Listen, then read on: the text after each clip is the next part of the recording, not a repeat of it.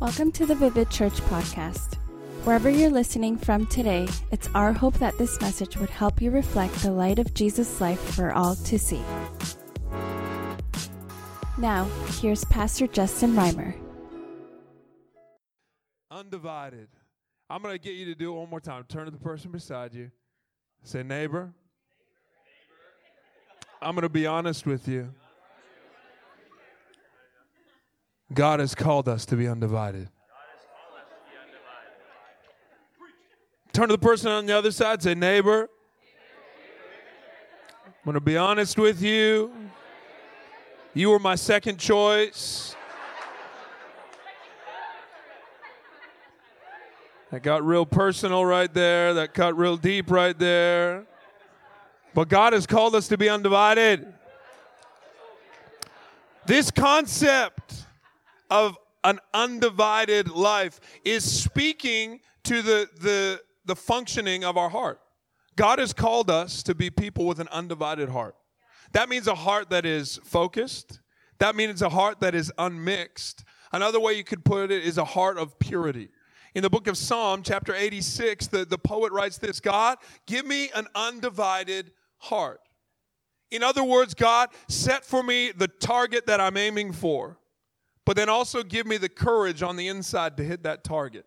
Give me the focus on the inside to not be distracted, not be disillusioned, not delayed, not be discouraged, and, and, and in the process miss the mark. Help me to hit the mark that you've laid out for me. Last week we talked about what it is to, to be double minded to say, well, yes and no, uh, you know, like a little this, a little of that, and, and to kind of go back and forth, or some would say to flip flop to i have this conviction oh but i have this feeling. How am i going to live according to conviction or according to the, the feeling and to find ourselves going back and forth? God has called us to be people who don't just listen to his word but put it into practice and do what he says. Or else we find ourselves tossed about like a wave where the, the, like the, the level of our faith or our conviction is here one day and then it's down here the next and we're, we're inconsistent in the way we live our lives. There's something about a mature person, I think you could put it in other words, that they are a consistent person. They're consistent. When things are going bad, there's still something beautiful coming out of them. When things are, are going good, they don't forget to be committed to the things that got them there. You know what I'm talking about? That person who is consistent in season and out of season. You say, Pastor, but, but things change. Of course they do. There are seasons of life. There are seasons where we're growing, just like a, a, tree. There's like a summer season of growth. There is a fall season where there's good things being harvested from our lives. And by God, there's a winter season, a time where it feels like nothing is changing. And yet, on the inside, in the roots of our life, where we're rooted down deep, there's still life flowing. And then there's a springtime coming. How many people are excited for the springtime?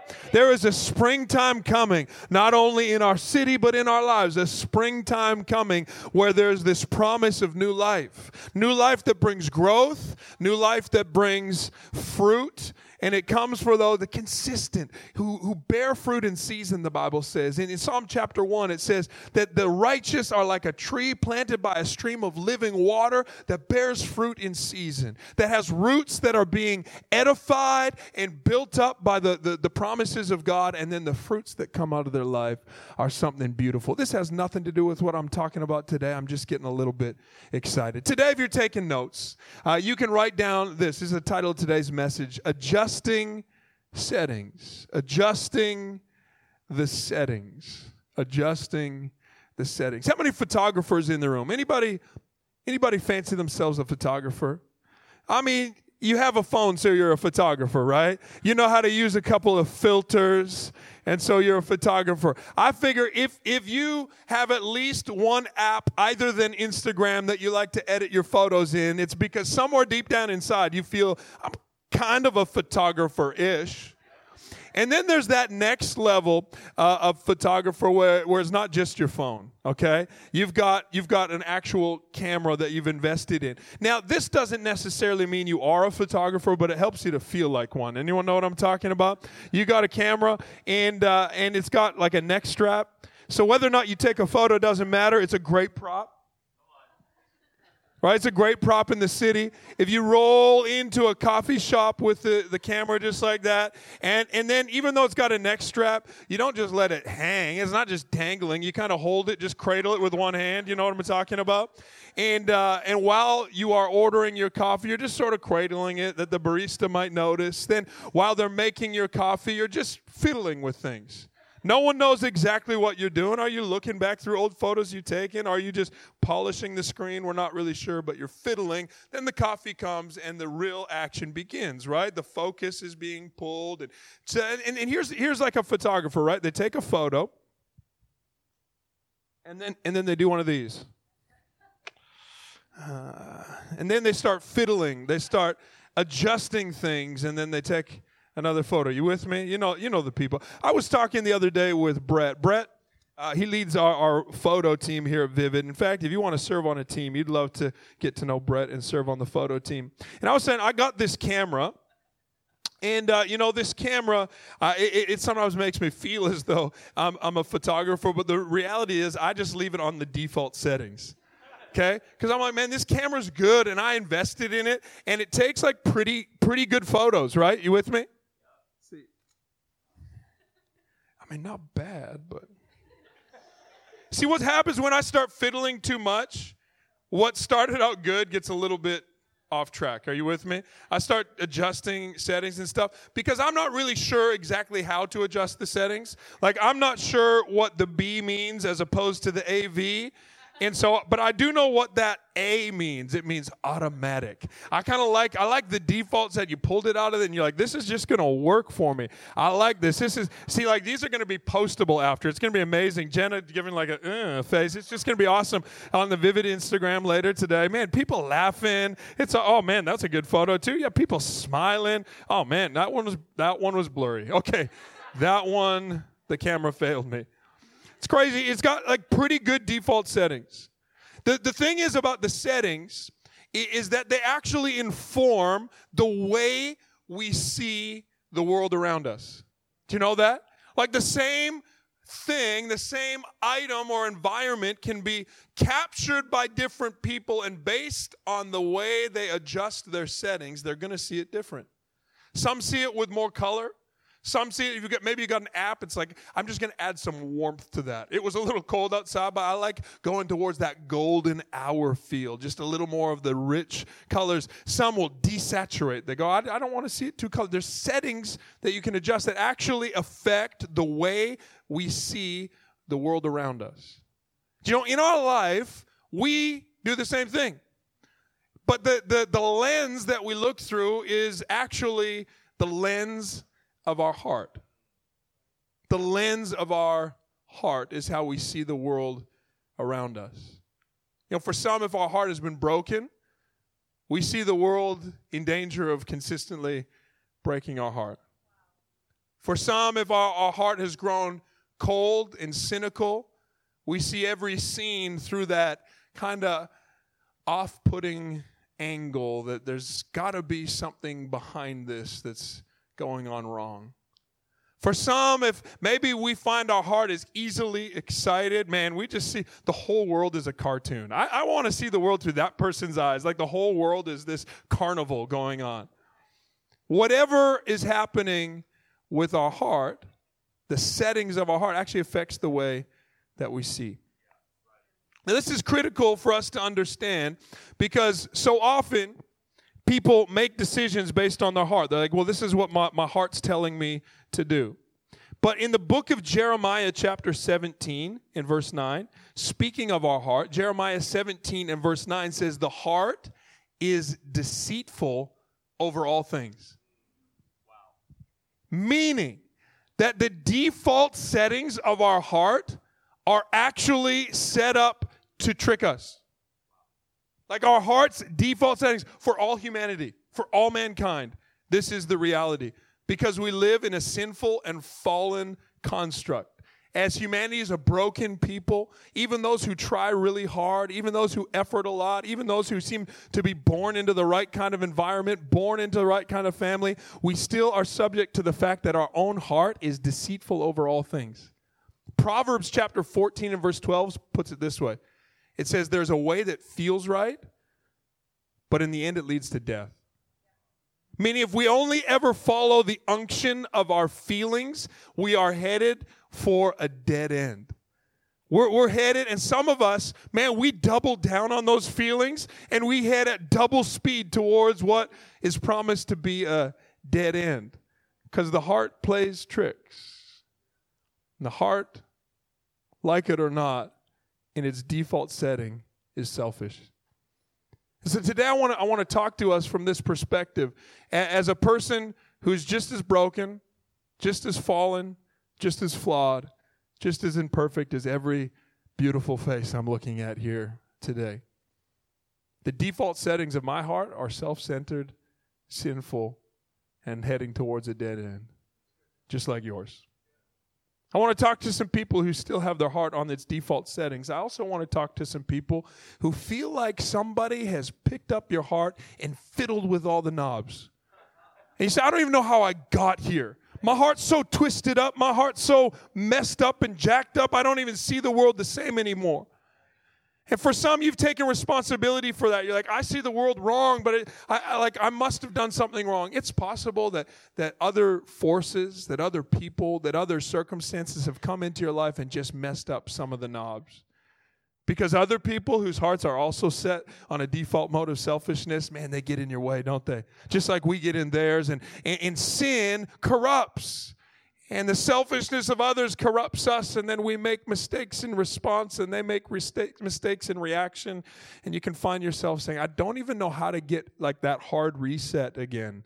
I need to go through the the steps again and just like reset my heart and get it back to the place that it ought to be if you have your Bible with you, would you turn to the book of Colossians, chapter 3? We're going to use this as a, a bit of a launching pad today. Colossians, chapter 3, verse 1 to 3. It says this Since then, you've been raised with Christ. Set your hearts on things above, where Christ is seated at the right hand of God. Set your minds on things above, not on earthly things. For you and I have died, and our life is now hidden with Christ in God. Here, the Apostle Paul, writing to the church in Colossae, says this you have a choice that you can make to adjust your settings away from the things that you are feeling, away from the rut that you've got yourself in, away from the pattern that you have exposed yourself to, and you can actually uh, do an adjustment of the settings and set your heart on things that are above, not on earthly things. He goes on to say this there's a little trick for us. If you want to get your heart there, it comes about where you put your mind. It says we set our hearts on things above. How? By setting our minds on things above, not on earthly things. See, it's possible to live completely inundated with worry, anxiety, concern, dread, regret, shame, guilt, fear, comparison, discouragement, and we can live in this type of like rat race where our heart is is dragging behind us somewhere because our mind has decided to focus on something. I'm so lonely and i'm so alone and things aren't going the way i want and i'm always gonna and our heart just gets dragged along on the journey. We focus on the faults in others and our heart gets dragged along into cynicism dragged along into cold and hardness. But here the apostle paul says this adjust your settings Adjust your settings, it'll actually affect the way you see the world around you. If you'd set your hearts on things above, not on earthly things. And then it goes on to say this because your life is hidden in Christ. You see, we often use this term in church like inviting Jesus into our heart, right? Jesus, like, I'll make you the Lord of my heart. It's true. We do invite him. There's this image in scripture where it says he's knocking at the door of our hearts, and if anyone would hear him and open, he'll come and, and, and he will he'll, he'll share a meal with them. This is really intimate picture. Like Jesus wants to be in that secret place in your life, in that most intimate relationship in your life. But in this image, it says not only is Christ in us, but we're in Christ. Our lives have been hidden in Christ, meaning that the worries that the world is subject to, though they might be a reality to those who look at them, we can look at them through a new perspective, through a lens of Jesus, because our lives are hidden in Christ. So the, the anxieties, the, the fears that might grip the world around us, we have this opportunity because our life is hidden in Christ to view the world around us through a lens of what Jesus has done. We might, we might be uh, tempted to look at our past and see all our flaws and failures, but because our life is hidden in Christ, we look at the past and see a, a, a testimony of how good and faithful God is. We're like, wow, I was really jacked up. But thanks to Jesus, I'm not being treated as my sin deserves. I'm not being treated based on what I deserve. I'm getting grace. See, this is, this is why the gospel is called the good news. But it requires an adjustment of settings for you and I. It requires an adjustment of settings. This week, uh, I was I was driving in my car, I hit on the brakes, and I it had the most terrible, obnoxious, metal to metal grinding sound. It uh, like it felt like it was gripping. It felt like it was you know not smooth not quiet and and i realized i needed to i needed to fix the brakes in my vehicle because though it has the ability to get up and go I really want to be able to stop it when I need to stop it. Are you with me? I mean, it's not like it's important that a vehicle, when you put the key in and turn the key, or if you're if you're you know bougie like that, you have the button that you can push. I've never I've never personally been able to press one of the buttons before. One day in Jesus' name. But you turn that key, you press that button, however you start your car. Maybe you got an antique and you crank it up. I don't know. But it's good to know that it can get up and go. It's good to know that it can start, but it's not really that good if it can start but not stop. Are you with me? There's something very important about the ability to stop when you need to. The same is true with our heart and our mind. It's good that your heart has the ability to feel some feelings.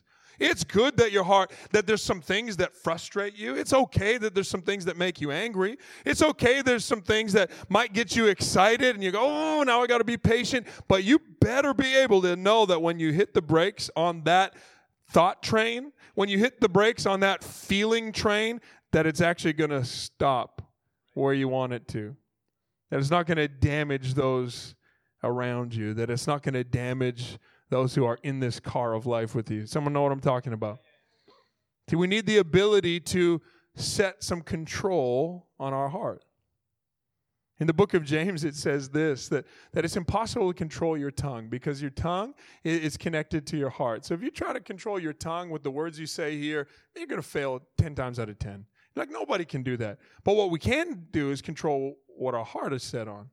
And when you set your heart on things above, where Christ is seated at the right hand of the Father, it actually is going to affect not only the way you speak, but also the way you think, also the way that you act, and also the way that you interact. And so today I want to speak to the adjustment of those settings. If you're taking notes, write this down first. Feel compassion.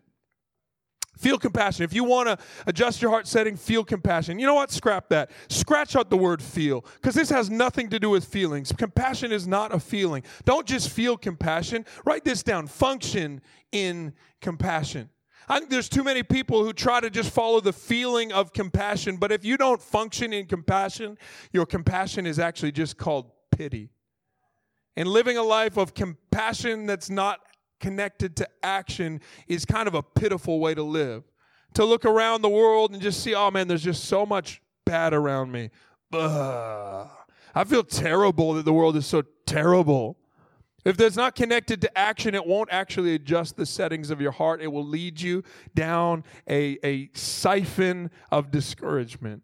In the book of Mark, chapter 1 and verse 40, Jesus, he encounters a man who, who, is, uh, who is a leper. Mark chapter 1 and verse 40, he has leprosy, meaning he's lost the ability to sense pain and feeling. His skin is dead. And as a, a, byproduct, there's sores that are open and, and festering and wounds that never get attended to because he can't even feel the pain. Uh, a leper was known like if you were to stub your toe, you wouldn't feel. You might have broken a toe and continue to walk on that toe. It led ultimately to a, a pretty terrible, isolated, lonely, sensory deprived way of living. A person with leprosy, because there was no known cure, was required to live on the outside of community. And not only that they were required to keep a distance, but they actually had to continue to create that distance by saying when people approached them, I am unclean. I am unclean. It's like warning, warning, warning, warning. Wherever they went, because the thought was perhaps it is contagious and then there's no cure and then it's going to affect others. And so it was forced isolation. Nobody in society would approach, interact with, or get too close to someone with leprosy because what if they sneeze on me? What if they get too close? And then here's Jesus. The Bible says, Mark chapter 1 and verse 40. Check this out. A man with leprosy came to Jesus and he begged him on his knees, If you're willing, you can make me clean. Jesus was indignant. He reached out his hand and he touched the man. He said, I'm willing. Be clean. And immediately the leprosy left him and he was clean. This word indignant, other translations say this way Jesus was stirred up with compassion. Like Jesus was moved. He felt something. He didn't just think something, he felt something. So feelings aren't bad.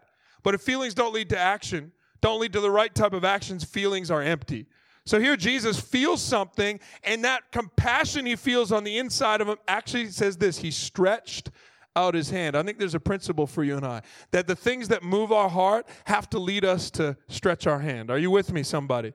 If something is moving your heart, you better stretch your hand towards it and put some action behind it. If there's a brokenness in the world around you that stirs up your heart and stirs up your compassion, don't just sit there and be a critic of how dark the world is. Go shine some light into that area and stretch out your hand and do something. Come on. See, Jesus, he didn't just feel compassion, he functioned in compassion. I think one of the tricks uh, uh, of, of our heart would be this that by feeling something, you've, you've somehow done something. Just feeling pity is not actually doing anything. What happens, I think it's like our heart is getting a little inoculation, a little booster shot. Every time we feel something and put no action to it, we become a little more, a little more immune to that feeling. And what used to break our heart kind of barely stirs us up anymore. We need to start putting action to the things that make us feel. There might be somebody in your life who's hurting and broken, and you thought somebody needs to do something. Every time you talk to them, you feel stirred up. Oh man, somebody needs to do something. I think that feeling ought to be for you and I a little trigger. We're the ones called to do something. Don't just feel compassion, function in it. It'll adjust the setting of your heart away from pity and towards empathy.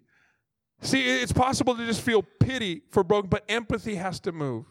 It's a sincere feeling that leads to action. Oh, if we would be a people whose feelings would actually stir us to action. You know, I found that, that it's rare for a feeling to be so overwhelming that you have to act. It still requires a, a choice. For Jesus, the choice was stretching out. For Jesus, the choice was stepping out of what was a societal norm. For Jesus, it was reaching out beyond a barrier that seemed to exist. For Jesus, it meant going somewhere that no one else was willing to go. Perhaps in our own lives, we can think of some applications how compassion could stir us to similar sort of action. Number two, not only should we function in compassion, it's one of the ways our heart's settings can be adjusted to see the world the way that Jesus does. It's one of the ways that, that we can set our hearts on things above. Since our life is hidden with Christ, He's one who feels compassion and it causes Him to move. So ought we be. Number two, not only that, I want to challenge you and I to feel, come on, feel in your heart contentment. Feel contentment. Hold up, scratch that out. It doesn't matter if you feel content. You need to find contentment. Contentment is not a feeling that will just just pounce on you. You wake up one day and you know what? I'm so content. Contentment needs to be found. Contentment needs to be found. Go search for it. Put your bravery into it. Put your heart into it. Here's what Jesus says in the book of Luke, chapter 12. Turn there with me if you have a Bible. If not, you can jot it down or you can listen later on the podcast. Luke chapter 12, in verse 29. Is this okay? You with me this morning? Come on, let's be awake this morning. We got a couple more minutes. Luke chapter 12 and verse 29 says this As the crowd increased, Jesus said this Huh, this is a wicked generation. It asks for signs, but none will be given except for the sign of Jonah. For as, uh, I think that's the wrong verse right there. That's chapter 11. So when you go back on the podcast, you can hear me stumbling. That's all right. Here we go. Luke chapter 12. Chapter 12, 9, 10, 11, 12. And verse 29. Luke chapter 12 and 29 says this And don't set your heart on what you're going to eat or what you're going to drink. Don't worry about it. For the pagan world runs after all such things, and your Father knows that you need them. But seek first His kingdom, and then these things will be given to you as well. Interesting thought. He said the same word set. Meaning this, it's possible to dominate all your best energy, all your best courage, all your best creativity, all your best strategy around simply existing. What am I going to eat? What am I going to wear? Where am I going to live? What's my job going to be? What's my roommate situation? Do I have enough de- degrees for that? Do I have the qualifications for that? Am I satisfied? Am I comfortable? I don't know yet until I look at other people and see what they have. Then I'm going to gauge if I should feel satisfied and comfortable. I was feeling pretty good when I woke up until I, you know, you get something and you're so excited. You're like, check out my new pair of shoes. And someone else like, awesome. Check out my new car. And you're like, I hate my shoes right now. You know what I'm talking about? See, contentment won't just sneak up on you. You have to seek it out. You have to find it. Here Jesus says this, it is a it's a broken way of thinking to make your entire strategic plan, your whole life mission, uh, every dream board you ever make is just about the things you're going to have. He says, "No, no, no. That's a, that's like a lost way of thinking. Instead, adjust your heart settings. Find some contentment. How do you do that? By seeking first the kingdom by making your priority in the morning, Jesus, who would you have me be? Like, who's the person you're calling me to be? I don't know what I'm going to have. I don't know what, where I'm going to go. I don't know what all I'm going to Who's the person you're calling me to be? To seek first his kingdom. Jesus has called us to be ambassadors of his kingdom. What a powerful thought. You say, but I'm not comfortable right now. I'm tired right now.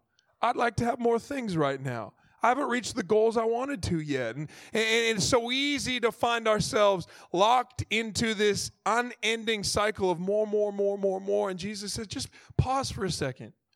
If you make what I prioritize your priority, God knows what you need. And if you seek first the kingdom, all those things will be added to you. If you make it your priority, the person you're going to be, it's crazy how God was going to find a way to bless your life. He'll find a way to, to get the right food into your life. Come on, somebody who's hungry. He'll find a way to get the right clothes, the right opportunities. I love the Bible. It's this just random little promise. It says God has the ability to open doors nobody can close, and He can close doors nobody can open. How good is that? That as you seek first God, He's just going, you know what? Yeah, you're doing a good. I'm just to go get this door open for you. And there's an opportunity waiting for you. You just keep going in the path. You're going to find yourself accidentally walking right into your destiny and you want to, you're just so focused on doing what God wants you to do, and you find it. I did not think I would be here. This was not my plan. I didn't see this come up. I just had my eyes fixed on Jesus, and here I am. Because you know what? His word is a lamp to our feet and a light to our path, just giving us a next step. And you say, God, I'm just going to take the next step. You called me to forgive, I'll forgive. You've called me towards patience, I'll be patient. You called me to choose joy, I'll choose joy. You called me to be. And the Bible says this. I love the Apostle Paul says in Philippians, he says this I have a secret for you. It's the secret of contentment. How many people like a good secret? Anyone bad at keeping a good secret? Here's one you don't have to keep. He goes, I found the secret. I've learned how to be content when I have lots, and I feel just as content when I have little. I've learned how to be content when everything's going my way, and I'm just as content when nothing's going my way. Here's the secret I can do all things through Christ who gives me strength. I can do it. I can do it. Turn to the person beside you say, I can do it. Oh, come on. You don't sound convinced. This is a secret. Whisper it like it's a secret. Say, I can do it. I can do it. That's the secret of contentment right there. A person who wants to find contentment, don't just feel content. That's a lie. That's a lie that one day you'll wake up, you'll have enough, and you'll just be, I, I, I've arrived. It's a lie. Nobody ever reaches that point.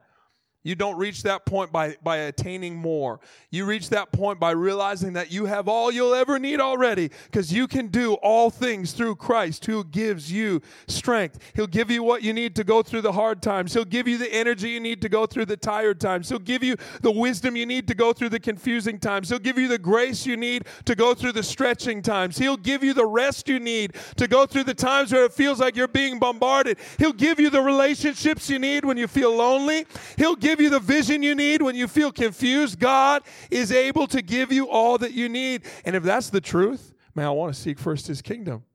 I want to know the one who already knows what I need before I need it. That's the secret of contentment. You want to adjust your heart settings so that you see the world the way God would have you see it. Don't just feel content, go find it. Go seek it out. That's a decision each of us can make every day.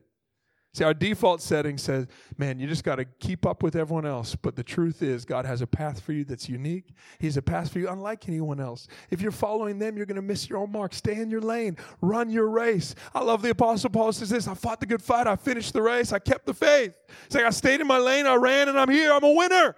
God has called each one of us to live in that type of victory. Number three, if you're adjusting your heart settings with this, we close today. Number three, I want you to feel Feel community. Feel community. Hold up, scratch that out. It doesn't really matter if you feel community. I think that's kind of a lie to think. I just feel like I'm in my community. Come on. You got to fight for community. Fight for community. If it's something good, it's worth fighting for. Community doesn't come naturally. Unified relationships don't just happen without work. You look at a marriage that you aspire to have, you look at the, like the type of family like, "Wow, I don't know how they do it." They fight for it. That's how they do it. Wow, they must have just picked like the really right person. Maybe, but they fight for it. Do you know even if you pick the right person, you got to fight for it? Even if you make all the right decisions, it requires a fight. I'm telling you, community doesn't happen accidentally. If it does, it's not really unity, it's just uniformity. If it just it felt so natural, that's not even what unity feels like. Unity is a fight.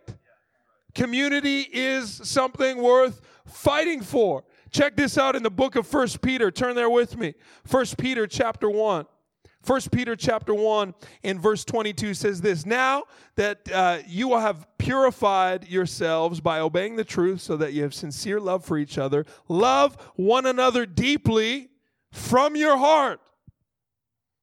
Meaning, not just when you feel like it, but you adjust that setting so your heart is always pouring towards loving one another deeply.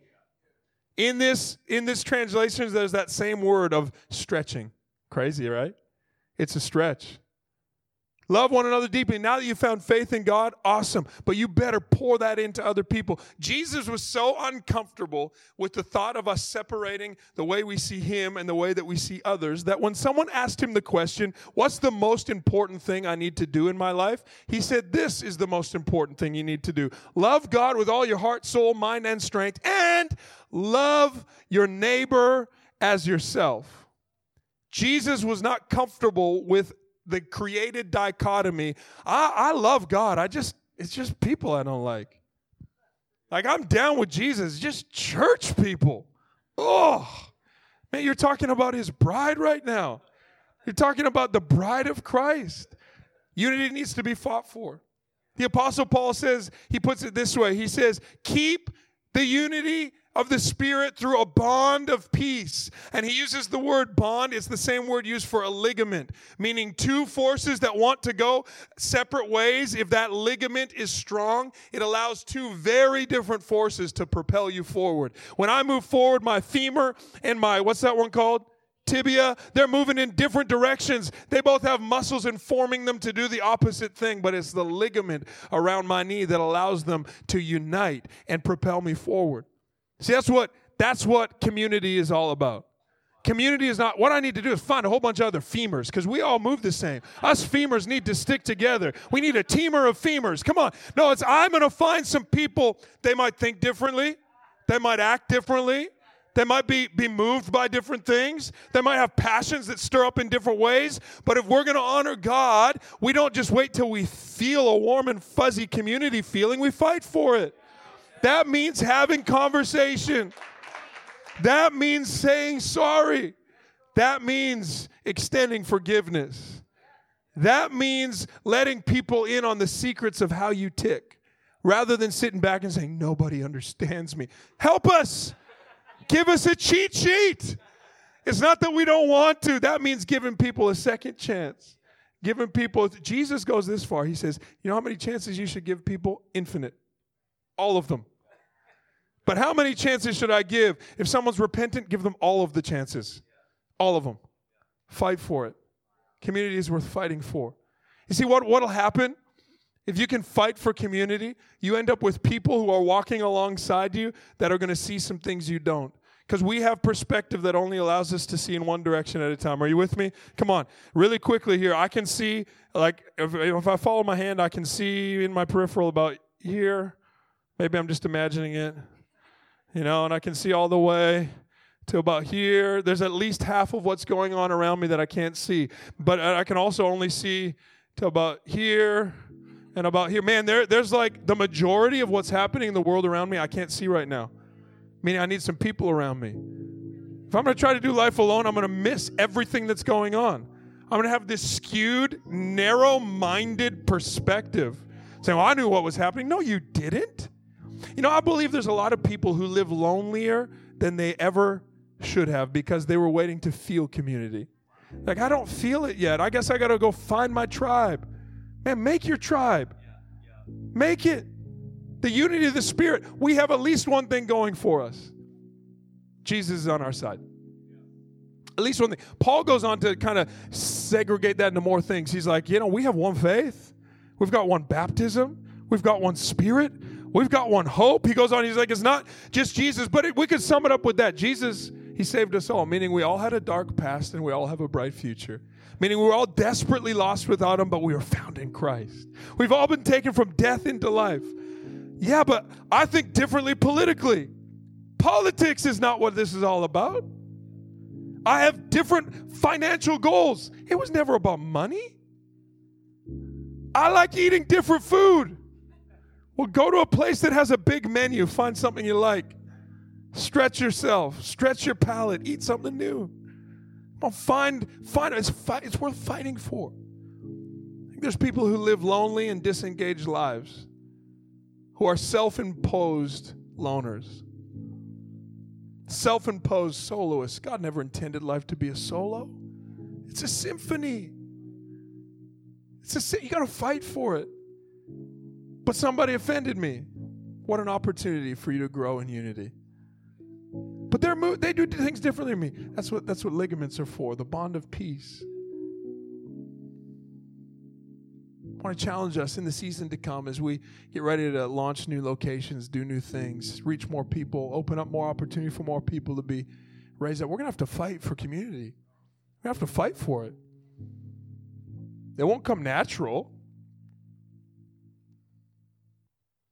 It won't just be an outpouring of our feelings but we can adjust our heart settings so that it's not just a feeling thing, it's a fight.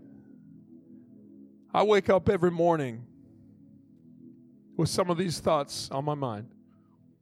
Jesus, as you move my heart, give me the courage to act on it.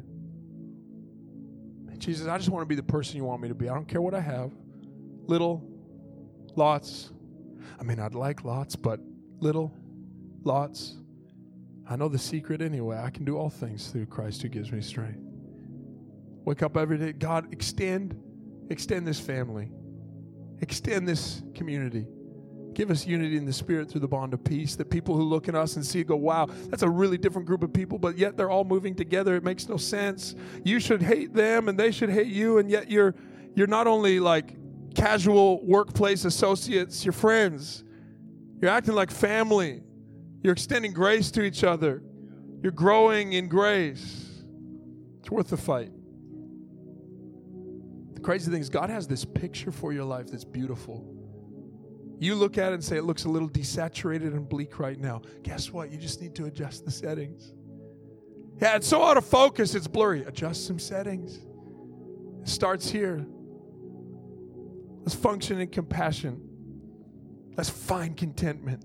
Let's fight for community. You're not intended to do this life alone. Whoever you are, would you bow your heads with me? We're gonna... We hope that you enjoyed this edition of the Vivid Church podcast. For more information about Vivid Church, check out our website at www.vivid.church or look us up on Instagram at vivid.church. Have the best day.